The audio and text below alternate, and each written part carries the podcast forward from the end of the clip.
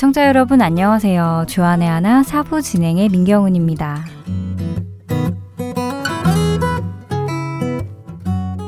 3, 4층 높이에 올라 아래를 내려다볼 때 아찔하지 않으신가요?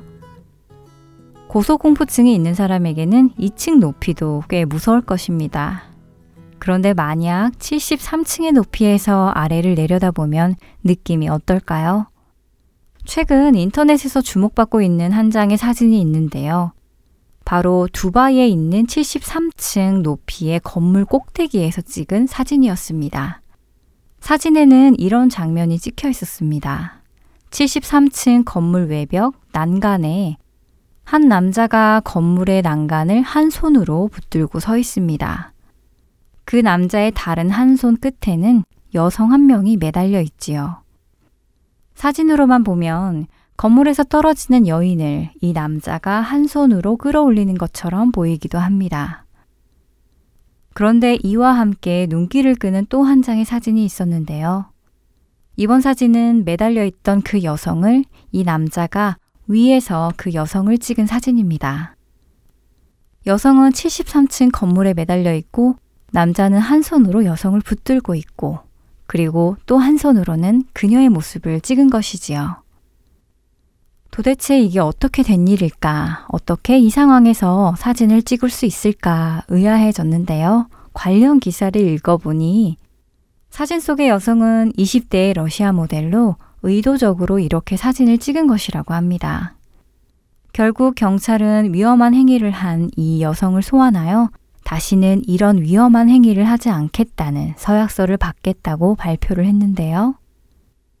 그런데 이 사진이 나온 후 많은 사람들의 논쟁이 시작되었습니다. 한편에서는 여성의 모험심이 대단하다며 칭찬을 하기도 하고 또 한편에서는 자칫하면 죽을 수도 있었는데 너무 무모하다. 청소년의 모방 심리를 자극할 수 있다라며 비판을 하기도 했었습니다. 사실 이런 위험천만한 사진을 찍는 것은 이미 꽤 오래전부터 유행하기 시작했는데요. 이번 두바이의 이 여성은 다행히도 무사히 사진을 찍고 다시 일상으로 돌아왔지만 모든 사람들이 다 그렇게 안전하게 돌아오지는 않았습니다.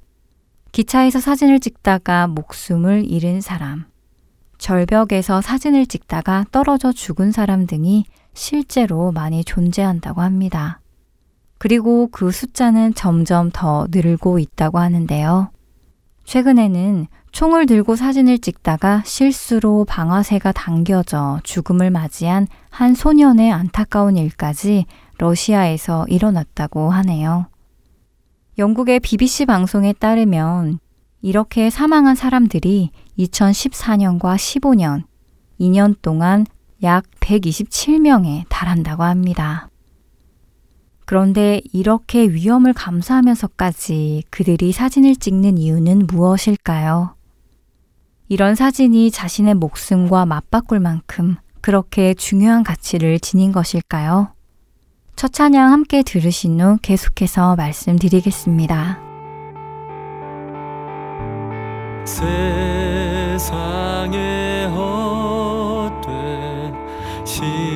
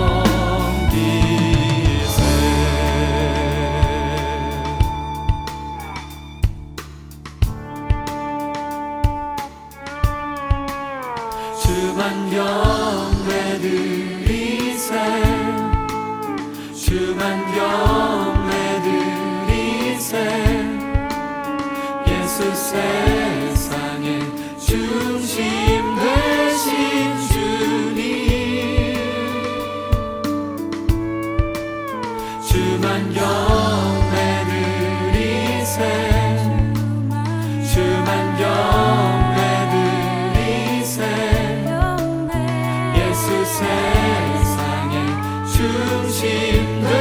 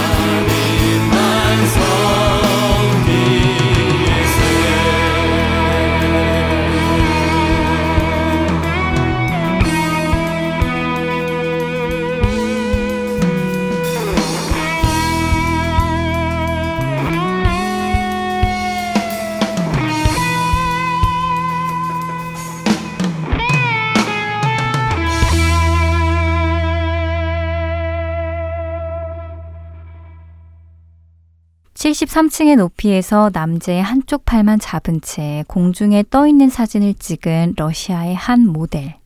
그 사진을 보고 참 무모하다라는 생각을 했었습니다. 하지만 정말로 이 모델과는 달리 이런 사진을 찍다가 죽는 사람들이 점점 많아지고 있다고 하는데요. 그런데 이들이 이렇게 무모한 사진을 찍는 이유는 그 사진을 자신들의 SNS에 올리거나 인터넷에 올려 사람들에게 보여주기 위함이라고 합니다. 이처럼 자기 자신의 모습을 찍는 모습을 셀프 카메라, 셀피라고 부르는데요.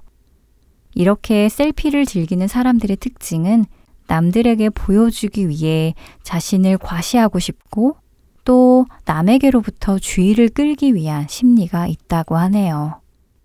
아이오와 주립대학의 질라탄 크리잔 심리학 교수는 셀피를 찍는 가장 큰 이유가 자기의 나르시즘에서 비롯된다고 설명합니다. 특히 열등감을 숨기기 위한 한 방법으로 자기 과시를 위한 셀프 카메라를 찍어서 올린다는 것인데요. 또 다른 전문가들은 사람들이 셀피 공유를 통해 다른 사람들에게 인정받고 친근한 관계를 맺고 싶어 하는 욕망을 가지고 있다고 분석하기도 합니다. 물론 가족과 친구들 사이에서의 소통을 위해서 셀피가 필요한 경우도 있겠지요. 멀리 떨어져 있는 가족이나 친구들에게 지금 자신의 모습을 보여주고 서로가 서로의 안부를 알 수 있도록 해주니 좋은 점도 있습니다. 또한 자신을 더 예쁘게 혹은 멋지게 찍어서 그 순간을 기억하고 싶은 좋은 취지의 사진들도 있을 것이고요.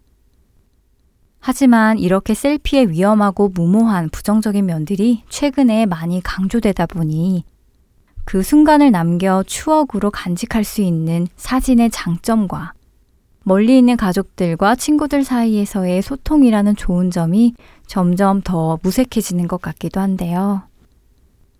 그런데요, 이처럼 자신의 사진을 찍어 다른 이들과 나누는 목적을 넘어 자기 자신과의 사랑에 빠지게 되는 자기애 혹은 나르시즘이 동기가 되어 찍은 사진은 하나님 앞에서 어떻게 비추어질까 생각해 보게 됩니다. 하나님의 백성인 우리는 모든 일을 주 안에서 생각해 보고 점검해 보아야 하기 때문인데요. 하나님보다 나를 더 사랑하는 모습인 자기의 나르시즘. 하나님께 인정받는 것보다 다른 사람들로부터 인정받고 싶어 하는 모습. 과연 이런 모습이 주님 앞에서 칭찬을 받을 일인지 생각해 보기 원합니다.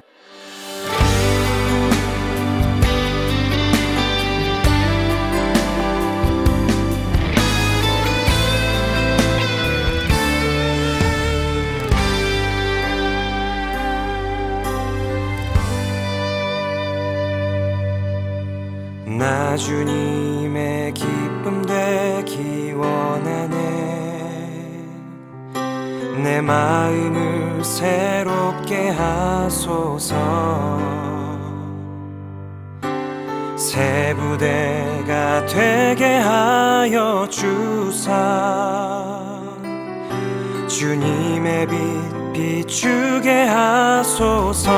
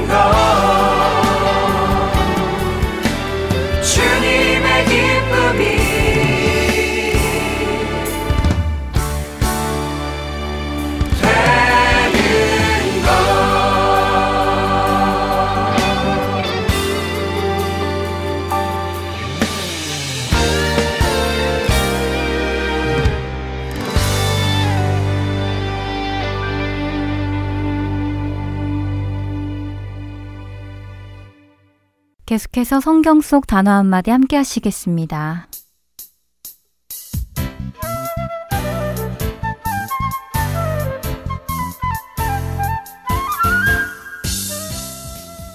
여러분 안녕하세요. 성경 속 단어 한마디 진행의 이다솜입니다. 누가복음 15장에는 잃어버린 양을 찾은 목자와 잃어버린 드라크마를 찾은 여인, 그리고 잃어버린 아들을 찾은 아버지의 이야기가 나오는데요. 이 15장은 잃어버린 한 마리의 양을 애타게 찾는 목자의 심정과 그 양을 찾았을 때의 기쁨, 또 10개의 드라크마 중에서 한 드라크마를 잃어버리고 다시 찾았을 때의 기쁨, 그리고 잃어버린 아들을 찾은 아버지의 심정을 표현하며 우리를 향한 하나님의 마음을 알 수 있는 장입니다.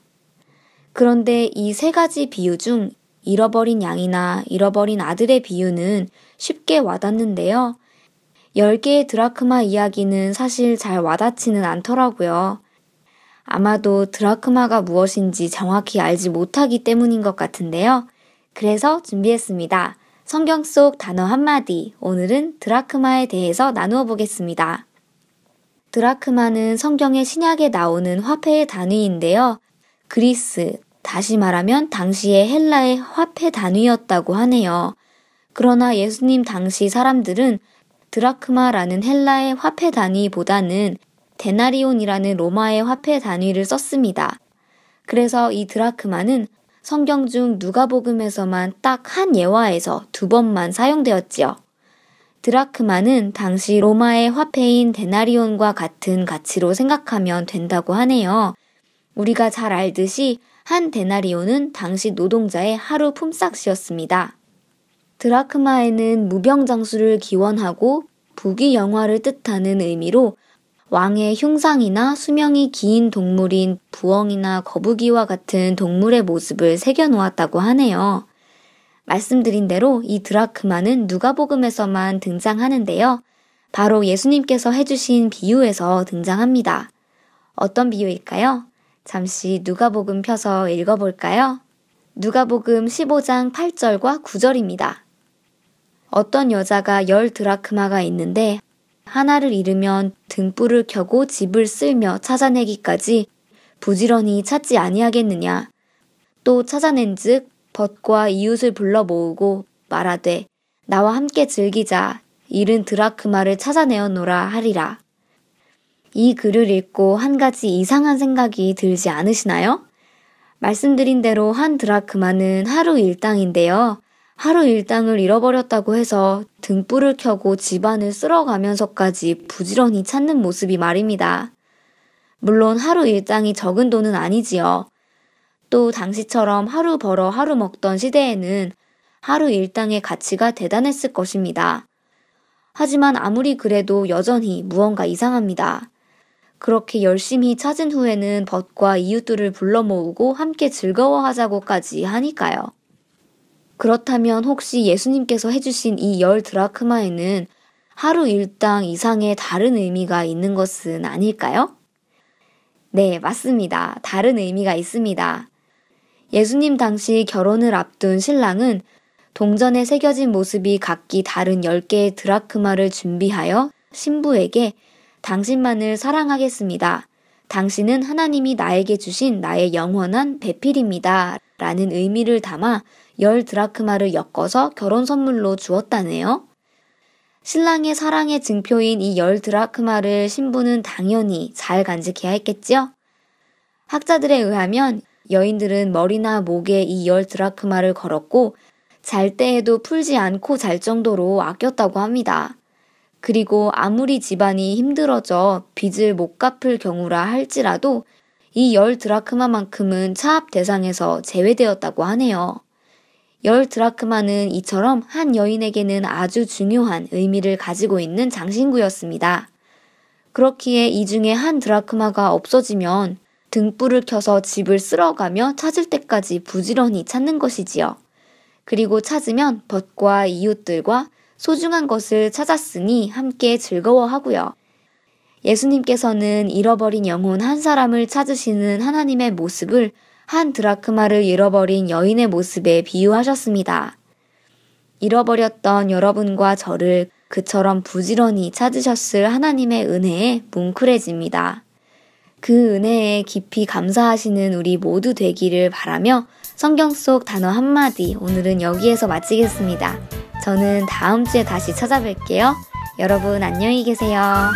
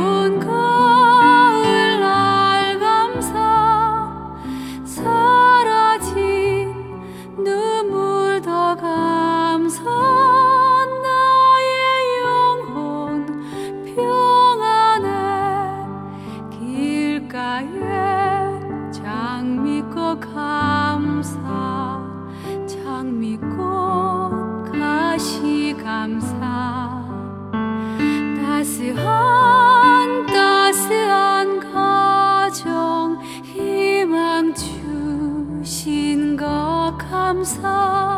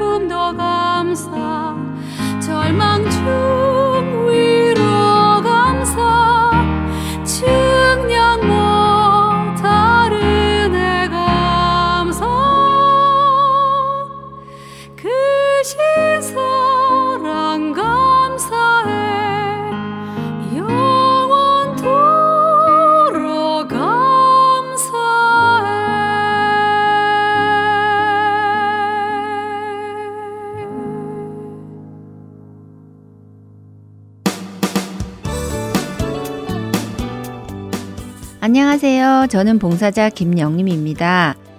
하트앤서울 복음방송에서는 생명이 담긴 복음방송 CD 발송에 동참하실 자원봉사자를 찾습니다. 매주 수요일과 목요일 오전 9시서부터 11시까지 2시간 동안 CD를 봉투에 담아 우체국에 갈 준비를 하는 작업을 합니다. 수요일이나 목요일 오전 중 하루를 정하여 이곳에 오셔서 함께 봉사하실 분들은 전화번호 602-866-8999로 연락 주시기를 바랍니다. 예수 그리스도의 복음의 능력이 여러분이 담으시는 CD 안에 담겨 전달될 것입니다.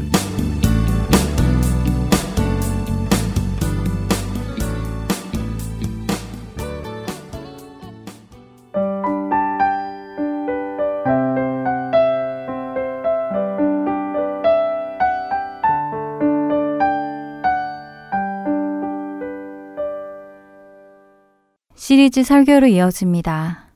한국 온누리교회 이상준 목사님께서 에베소서 1장 16절부터 23절의 말씀을 본문으로 알게 하소서라는 제목의 말씀 전해 주십니다.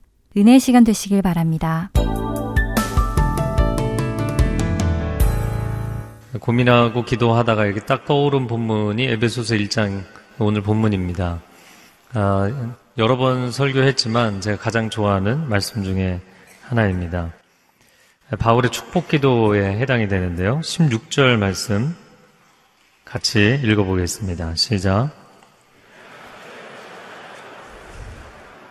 여러분으로 인해 감사하기를 그치지 않습니다. 바울은 에베소 성도들을 생각할 때마다 감사와 감격이 넘쳤다. 왜 그랬는가? 에베소 교회는 사도 바울의 1차, 2차, 3차 선교 여행에 가장 중요한 결실이었기 때문입니다. 인구 30만의 에베소는 소아시아 최대 도시였고, 그리고 로마 제국에서는 네 번째 가는 도시였습니다. 또 우리가 잘 아는 것처럼 아르테미스, 아데밀 신전이 있는 주술과 마술로 가득한 도시였죠. 영적으로 사실 신앙생활 하기 어렵고 공동체 세우기 어려운 이곳에 사도 바울이 12명의 제자로 시작해서 놀라운 부흥을 이루게 됩니다.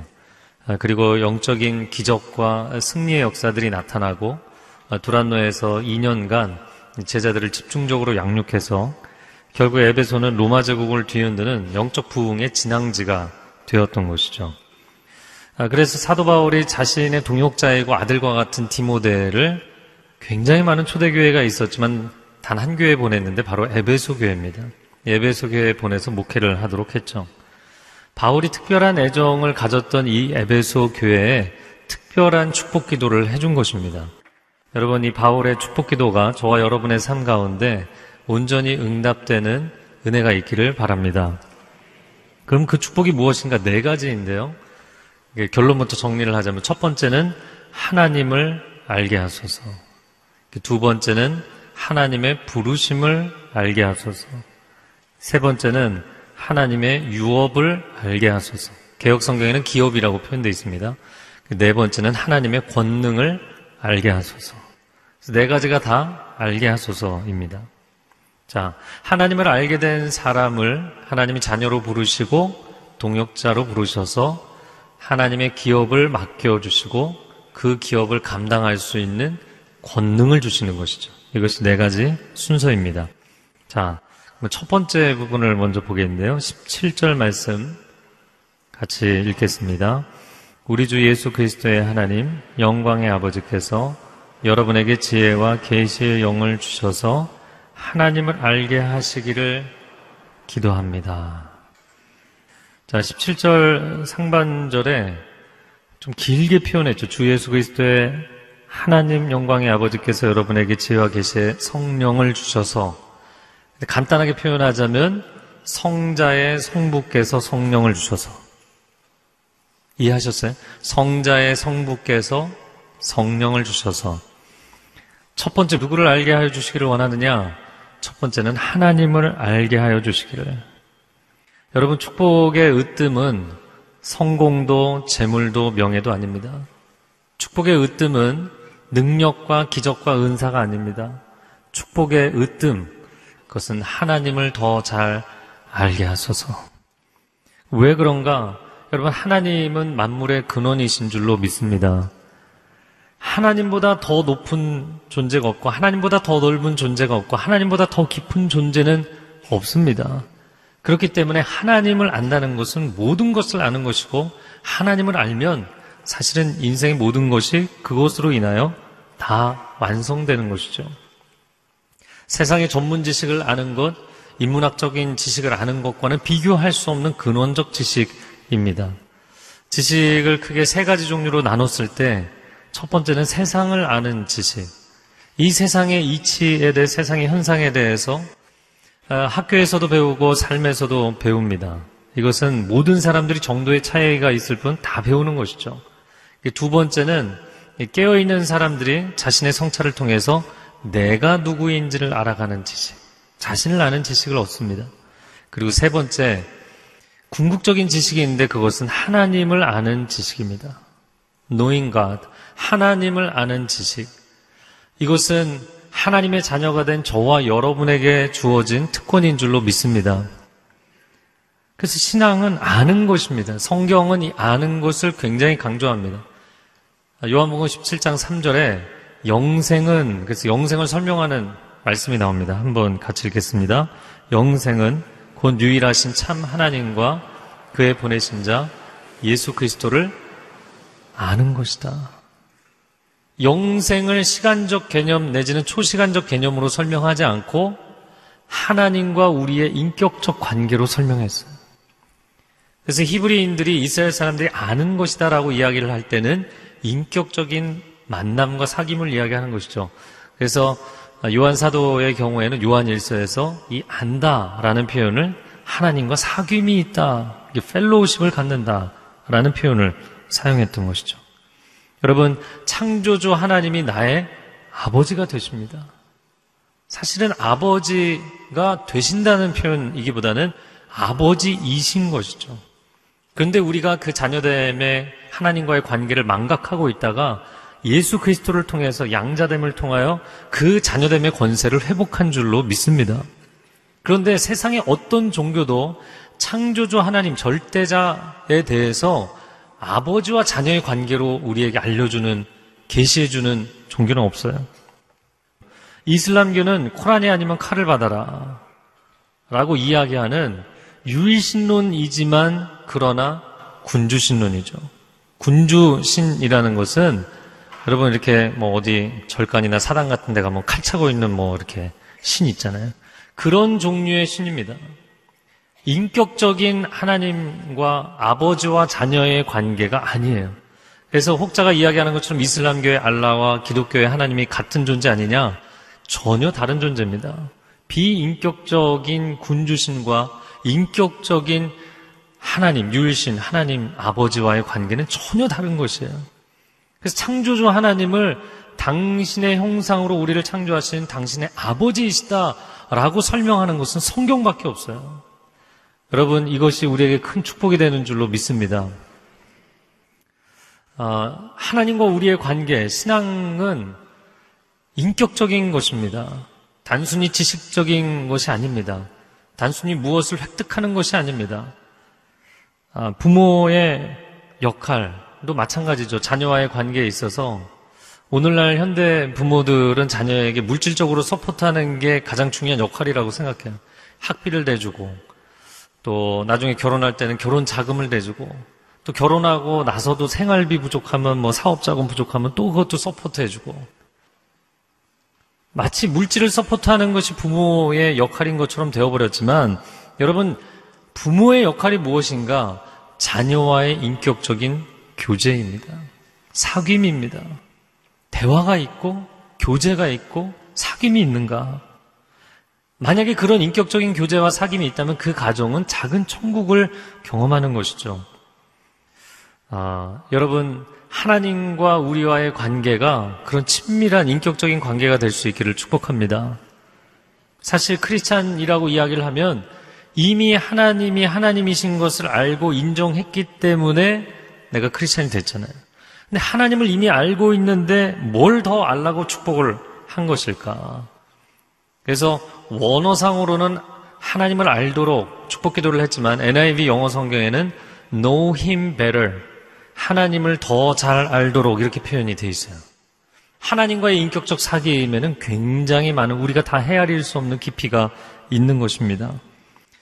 아, 평생을 하나님을 알아가는 것 그것이 신앙의 여정입니다. 내가 평생을 기도해서 뭔가 하나님께 선물을 타내는 것이 신앙의 여정이 아니고요. 내가 평생을 천국 가는 티켓 얻어서 그냥 마음에 보장받아서 확신 갖고 그냥 마음대로 살다가 천국 들어가는 이게 신앙의 여정이 아니고요. 하나님을 알아가는 것이 평생의 신앙의 여정인 줄로 믿습니다. 하나님을 바르게 알면 하나님 앞에 엎드리지 않을 수가 없고 하나님을 바르게 알면 회개하지 않을 수 없고 찬양하지 않을 수 없고 예배하지 않을 수 없습니다. 우리가 하나님에 대해서 너무나 왜곡된 생각을 많이 갖고 있기 때문에 하나님을 안다고 생각하지만 가인처럼 잘못 알고 있거나 사울왕처럼 왜곡되게 알고 있으면 하나님을 안다고는 생각하는데 끊임없이 내 인생과 신앙이 방황을 하게 되는 것이죠. 여러분, 하나님을 바르게 아는 것이 축복의 근원인 줄로 믿습니다. 자, 두 번째를 알게 해달라고 어, 축복 기도를 합니다. 18절 상반절 같이 읽겠습니다. 그가 여러분의 마음 눈을 밝게 하셔서 하나님의 부르심의 소망이 무엇이며 하나님의 부르심의 소망이 무엇인지를 알게 해 주십시오. 알게 해 주십시오라는 동사에 다 묶여 있는 표현들입니다. 자, 하나님을 알게 된 사람을 하나님이 부르십니다. 하나님이 부르시면 세 가지가 있는데 첫 번째는 자녀로의 부르심, 두 번째는 일꾼으로 부르심, 세 번째는 동역자로의 부르심입니다.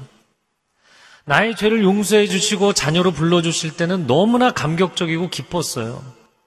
그런데 자녀가 장성하면 이제 아버지의 사업에 함께 하자고 일꾼으로 부르는 거죠. 이때부터 사람들이 하나님의 그 감격적인 부르심이 어느 순간부터 부담스러운 부르심이 되기 시작합니다.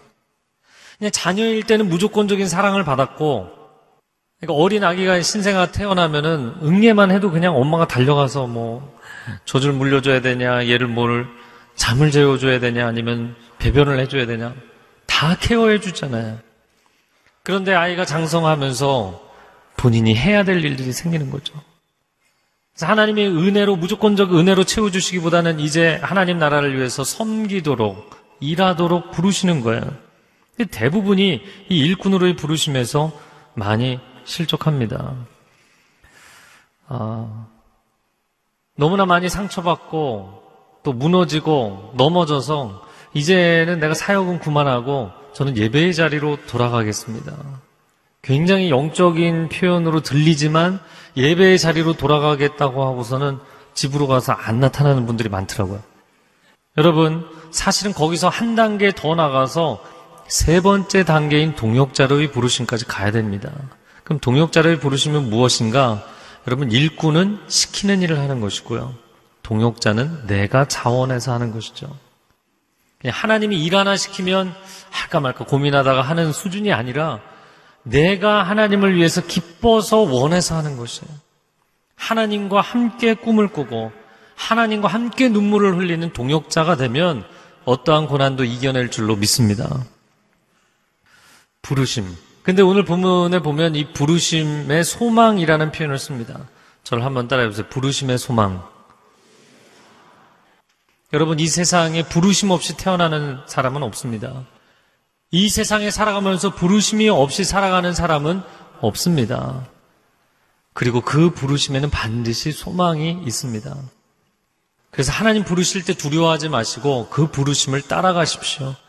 내 스스로 그 부르심의 액면을 판단하지 말고 그냥 따라가세요. 반드시 그 소망의 사건이 이루어질 줄로 믿습니다. 세 번째, 무엇을 알기를 원하느냐? 그 기업을 알게 해주시기를.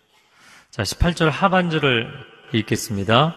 성도 가운데 있는 하나님의 유업의 영광의 풍성함이 무엇인지 알게 해주십시오. 하나님이 부신 사람에게 하나님의 기업을 맡겨주신다. 여러분, 여기서 유업이라는 표현은 유산으로 남겨주신 기업. 그러나 땅의 기업이 아니라 하나님의 나라, 하늘의 기업입니다. 하나님의 자녀들, 하나님의 동역자들을 통해서 세워나가는 그 하나님 나라가 얼마나 영광스러운지 알게 해 주십시오. 여러분, 하나님의 기업은 영광스러운 기업입니다. 게다가 오늘 본문에 부르심의 소망, 이렇게 표현했으면 사도 바울이 굉장히 논리적인 사람이기 때문에 기업의 영광, 이렇게 표현하면 딱 정확하게 됐군데 기업의 영광의 풍성까지 표현했어요. 그러니까 하나님이 우리에게 주시는 그 기업이 얼마나 영광스러움이 풍성한지까지 표현을 한 것입니다. 이 땅에 사라질 일시적이고 세상적인 기업이 아니라 영광스럽게 찬란하게 빛나는 하나님의 기업이라는 것입니다. 아브라함을 그 인생을 묵상을 해보면 하나님의 부르심을 받아서 갈대아 우루 우상을 섬기는 지역에서 나와서 하란을 거쳐 약속의 땅에 들어옵니다. 창세기 12장 1절, 2절, 3절을 사람들이 너무나 좋아하죠. 내가 내게 지시할 땅으로 가라. 내가 너를 복의 근원으로 만들어 주겠다. 너를 축복하는 자를 축복하고 저주하는 자를 저주하겠다. 그래서 많은 사람들이 창세기 12장 1, 2, 3절을 보고 응답받았다. 너무너무 좋아하세요. 근데 4절 이하를 잘 안 보세요. 실제로 이사를 해서 들어가 봤더니 그 땅은 척박한 땅이었고 그 땅은 원주민들이 이미 주인으로 자리 잡고 있는 땅이었어요. 여러분, 그럼 아브라함이 부르심을 받고 하나님의 기업은 영광스러울 것이라고 기대를 하고 갔는데 하나님 이게 도대체 무슨 영광스러운 기업입니까? 여러분, 그러나 결국에 하나님께서 어떻게 하셨습니까? 아브라함의 자손들에게 그 땅을 약속의 땅으로 주신 줄로 믿습니다.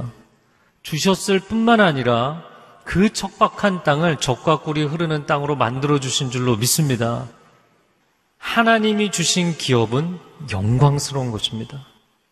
하나님 이게 뭡니까? 다른 사람들이 차지하고 있지 않습니까? 하나님 이게 뭡니까? 이곳은 척박한 땅이 아닙니까? 결코 그렇지 않다는 거예요. 시편 16편 6절 말씀 같이 읽겠습니다. 내게 줄로 재어준 구역은 아름다운 곳에 있으며 나의 기업이 실로 아름답도다. 아멘.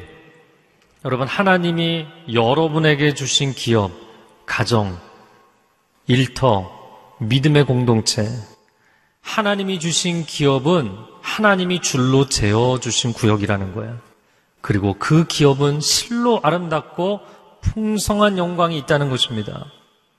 하나님 무슨 말씀입니까? 저희 가정은 늘 갈등이 있습니다. 하나님 무슨 말씀입니까? 저의 일터는 늘 어려움이 있습니다. 여러분, 척박한 땅에 이스라엘이 들어갔지만, 그리고 남의 땅인 것처럼 여겨졌지만, 하나님이 결국에는 그 땅을 이스라엘에게 주셨고, 그 땅, 그 척박한 땅을 적과 꿀이 흐르는 땅으로 만든 줄로 믿습니다. 여러분에게 주신 그 기업이 실로 아름다운 기업이 되도록 포기하지 않고 갈 수 있는 저와 여러분이 되기를 축복합니다. 다른 가정을 자꾸 비교하지 마세요. 내 남편, 내 아내, 내 부모, 내 자녀. 하나님이 내게 주신 기업이 실로 아름답도다. 고백하고 선포하시기를 바랍니다. 다른 사람의 직업과 자기를 비교하지 마세요.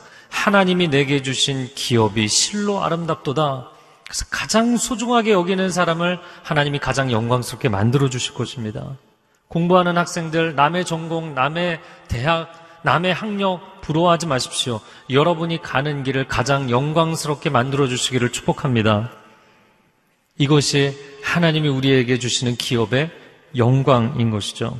자, 그런데 이 구약 시대에는 기업 그러면 약속의 땅만 생각을 했거든요. 약속의 땅에 들어가는 정복 전쟁을 했던 여호수아 시대 때는 사람들이 영적으로 충만했지만 그 땅을 차지하고 눌러앉은 사사 시대에는 영적으로 바닥을 쳤죠. 왜냐면 더 이상 얻을 것이 없다. 더 이상 비전이 없다고 생각했어요. 그러나 하나님이 그 땅에 들어가서 뭘 하라고 하신 것인가요? 그 하나님의 축복과 은혜를 나누고 우상숭배와 인신제사와 도덕적인 성적 타락에 빠져 있는 주변 민족들에게 하나님의 거룩과 순교를 전달하는 하나님의 거룩의 통로가 되라고 하셨던 것이죠. 여러분, 오늘날 교회가 그냥 내가 세상에서 성공하고 물질을 쌓고 자녀가 잘 되고 좋은 학력을 갖게 되고 그것이 내 신앙생활의 전부라고 생각하면 우리도 이스라엘 사람들하고 똑같은 거예요. 약속의 땅에 들어갔어요. 더 이상 비전이 없어요. 하나님 나라에 대한 비전이 없고 세계 선교에 대한 비전이 없고 이 축복을 나눠야 되고 이 거룩과 순교를 나누는 통로가 돼야 된다는 비전이 없으면요. 옷깃을 여미며 살지 않게 돼 있어요. 여러분, 영광스러운 하나님의 나라를 여러분의 평생의 가정에서 일터에서 세워가는 삶이 되기를 축복합니다. 자, 마지막 네 번째, 권능을 알게 하소서 19절, 20절 말씀 같이 읽어보겠습니다. 시작. 하나님의 힘의 능력의 역사하심을 따라 있는 우리를 위해 베푸신 하나님의 지극히 크신 권능이 어떠한지 여러분으로 알게 하시기를 기도합니다. 하나님께서는 그리스도 안에서 그 권능을 행하셔서 그리스도를 죽은 사람들 가운데서 살리셨고 하늘에 있는 그분 오른편에 앉히셔서 22절을 더 읽겠습니다. 그리고 하나님께서는 만물을 그리스도의 발 아래 복종하게 하시고 그리스도를 만물 위의 교회의 머리로 삼으셨습니다. 자, 하나님을 아는 사람을 하나님이 부르시고 부르신 사람에게 기업을 맡기시고 기업을 맡은 사람에게 권능을 주십니다. 감당할 수 있는 능력을 주세요. 사도행전 1장 8절에 오직 성령이 너에게 임하시면 너희가 권능을 받고 땅 끝까지 이르러 내 증인이 되리라. 어떻게 그 말도 안 되는 오합지졸 제자들에게 세계 선교라는 사명을 맡기고 가실 수 있었나? 그것은 하나님의 권능이 위로부터 부어질 것이기 때문이었죠. 자, 그런데 오늘 본문의 표현을 보면 19절에 하나님의 지극히 크신 권능을 알게 하소서. 하나님의 기업을 맡은 사람, 하나님의 사명을 맡은 사람에게 능력을 주십니다. 결과를 보장해 주신다고 돼 있지 않고 능력을 보장해 주신다고 돼 있어요. 자, 하나님은 언제나 우리에게 완성할 사명과 감당할 능력을 주시는 분이세요. 우리는 기도할 때 하나님 결과를 보장해 주십시오. 내 인생에 가는 로드맵에 있어서 마지막 단계까지 하나님 전부 알려주시면 제가 가겠습니다. 이렇게 얘기합니다. 근데 하나님은 그렇게 반응하지 않으시고요. 하나님은 우리에게 완수해야 될 사명과 그것을 감당할 능력을 보여주세요. 자녀를 양육하는 부모에게 자녀의 성공을 보장해 주시는 것이 아니라 그 자녀를 잘 양육할 수 있는 사랑과 평강과 지혜를 주시는 줄로 믿습니다. 그것이 하나님이 주시는 권능이죠. 자, 그런데 오늘 본문의 19절에 보면 그 하나님의 권능을 하나님의 지극히 크신 권능이다. 도대체 얼마나 큰 권능이길래 지극히 큰 권능이라고 표현을 했는가라는 것이죠. 20절 말씀에 그 능력으로, 그 권능으로 그리스도를 죽은 자들 가운데서 살리셨다. 첫 번째 능력은 부활의 능력을 주십니다. 두 번째, 그럼 부활로 끝나는 것이 아니라 그분을 하나님 보좌 우편에 앉히셨다. 승천의 능력을 주십니다. 세 번째, 22절에 읽은 것처럼 만물을 통치하는 통치의 능력을 주십니다. 첫 번째는 부활의 능력을 주십니다. 여러분, 부활의 능력이 무엇입니까? 사망 권세를 이기는 거예요. 인간이 모든 것을 다 갖출 수 있어도 죽음을 넘어설 수 없어요. 모든 사람이 사망 앞에서는 결국에는 받아들일 수밖에 없는 그 사망의 문턱으로 들어갈 수밖에 없는 존재들입니다. 그런데 하나님의 자녀가 되고 하나님의 사람으로 살아가는 자에게 사망을 이길 수 있는 능력을 주신다는 것이에요. 가령 이런 것이죠. 저 사람 저런 상황에서는 도저히 살 수가 없는데 죽을 수밖에 없는 거예요. 저렇게 역기능적인 가정에서 자란 사람은 어떻게 저 사람이 죽지 않고 살아있을 수 있나? 이상한 거예요. 그런데 살 수 있는 능력을 주시는 거예요. 사는 정도가 아니라 예수 그리스도의 생명이 충만하여서 이겨낼 수 있는 힘을 주시는 거예요. 인생에 저런 고난을 당하면, 저런 재정적인 압박을 당하면, 저런 가정의 어려움을 겪으면 무너질 수밖에 없는데 무너지지 않는 것입니다. 예수 그리스도의 생명이 그 안에 있기 때문이에요. 할렐루야. 두 번째는 승천의 능력입니다. 아니, 내가 무슨 나중에 천국에 들려 올라가겠지만 지금 살면서 승천의 능력인가? 여러분, 승천이라는 건 말 그대로 땅에서 하늘로 올라가는 능력입니다. 어떻게 그런 능력이 가능한가? 여러분, 하나님의 자녀로 살고 성령 충만하고 하나님과 마음을 합해서 살면요. 땅에 서 있으면서도 하늘을 경험하고 시간 속에 살면서도 천국을 체험하는 삶이 이루어지는 줄로 믿습니다. 에베소서 1장을 넘어가서 2장에 가보면 2장 6절에 또 함께 일으키사 그리스도 예수 안에서 함께 하늘에 앉히시니 제 얘기가 아닙니다. 성경에 써 있는 얘기입니다. 그냥 우리를 죄인에서 그래 용서해 줄게. 죄 없는 걸로 쳐줄게. 나중에 천국에서 보자. 그 정도 수준이 아니고요. 죄인을 죄를 용서해 주시고 구원해 주실 뿐만 아니라 이 땅을 살면서도 그리스도의 품 안에서 천상에서 지상을 내려다 볼 수 있는 삶으로 바꿔 주신다는 거예요. 관점이 바뀌는 것입니다. 그의 영적인 레벨이 달라지는 것입니다. 육적이던 사람이 영적인 사람, 하늘에 속한 사람이 되는 것입니다. 할렐루야. 그래서 피곤한 영혼도 그리스도를 통하여 하나님을 악망하면 그의 인생을 하나님께 새롭게 하시는데 독수리의 날개침에 올라간 같은 새 힘을 허락해 주시는 줄로 믿습니다. 자, 세 번째, 부활의 능력, 승천의 능력, 세 번째는 만물을 통치하시는 그리스도의 능력을 우리에게 주신다. 이 통치가 무엇인가? 그리스도와 더불어 왕노릇하는 것이죠. 여러분 창세기 1장 28절 이하에 하나님이 남자와 여자 하나님의 형상대로 지으시고 복을 주시며 뭐라고 말씀하셨나요?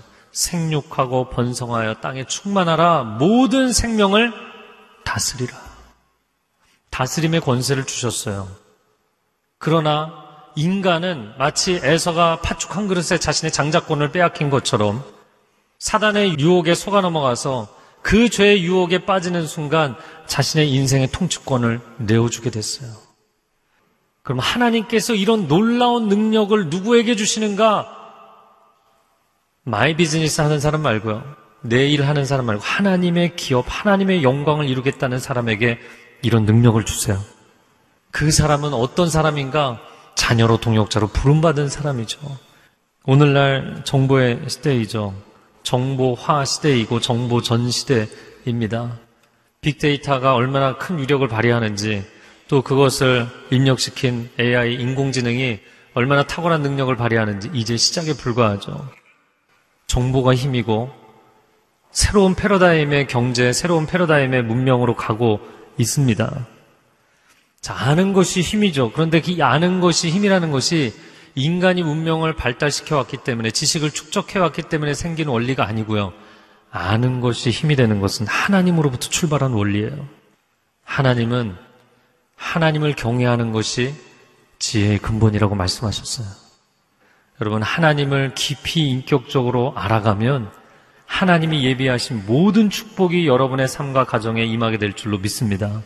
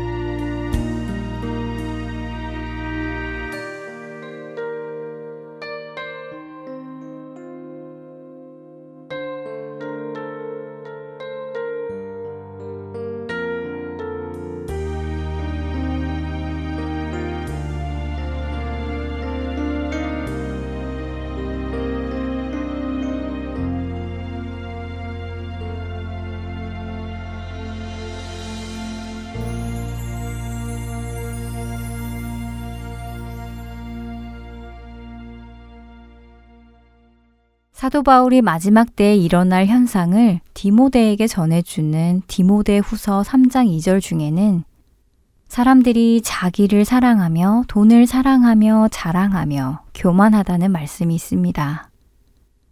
사람이 주님께서 핏값으로 사신 자신을 귀하게 여기고 사랑해야 하는 것은 당연할 것입니다.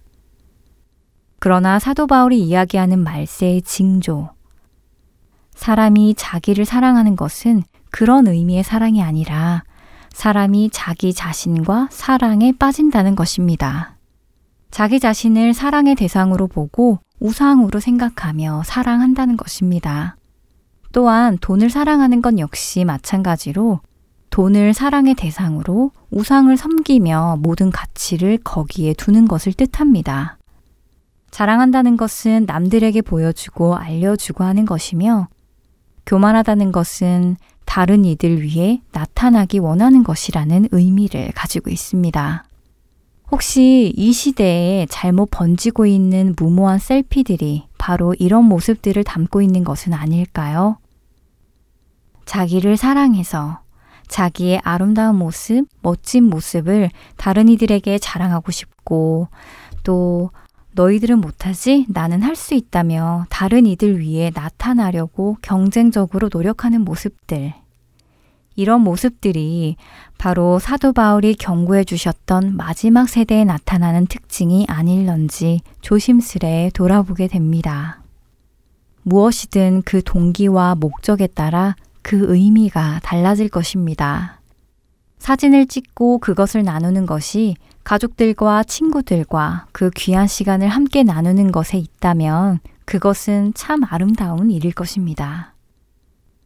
하지만 사진을 찍고 그것을 나누는 것이 다른 이들에게 내가 얼마나 위험한 곳에서 사진을 찍고 더 어려운 장면을 찍는지를 보여주고 그들로부터 칭송을 받고 관심을 받으려는 데에 있는 것이라면 그것은 옳은 일이 아니며 하나님 앞에 드릴 만한 것이 아닐 것입니다. 끝으로 우리의 관심은 어디에 있어야 하는지 마태복음 22장 37절과 38절의 말씀을 읽어드리며 마치겠습니다. 예수께서 이르시되 내 마음을 다하고 목숨을 다하고 뜻을 다하여 주 너의 하나님을 사랑하라 하셨으니 이것이 크고 첫째 되는 계명이요. 다음 한 주도 목숨을 다하여 우리 주 하나님을 사랑하는 우리 모두가 되기를 소망합니다. 지금까지 주안의 하나 함께 해주셔서 감사드리고요. 다음 시간에 뵙겠습니다. 안녕히 계세요. 내